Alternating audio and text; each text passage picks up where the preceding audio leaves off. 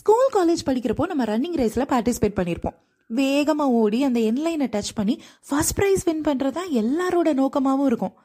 இப்போ கூட அப்படிதான். லைஃபுங்கிற ரேஸில் நம்ம ஓடிக்கிட்டு இருக்கோம்.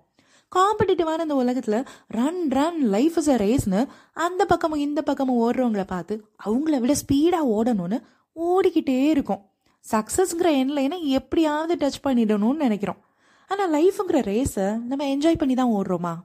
லைஃபோட சக்ஸஸை காம்படிஷன் அப்படிங்கிற கண்ணாடியை போட்டுட்டு பார்க்குறப்போ வாழ்க்கையை என்ஜாய் பண்ண முடியாது.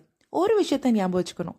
Life is not a competition it is a journey ஜாலியாக ஒரு ட்ரிப்புக்கு போகிறப்போ எப்படி நம்மளை சுற்றி நடக்கிற ஒவ்வொன்றையும் என்ஜாய் பண்ணுவோமோ ட்ரிப்பில் சவாலான விஷயத்த கூட எப்படி அட்வென்ச்சர் அப்படின்னு எடுத்துக்கிறோமோ அப்படி லைஃபையும் ஒரு ஜாலியான ட்ரிப்புன்னு எடுத்துக்கிட்டால் வாழ்க்கையில் ஒவ்வொரு நாளும் சந்தோஷம்தான். இந்த நாள் உங்களுக்கு இனிய நாளாகட்டும். நாளைக்கு சந்திப்போம்.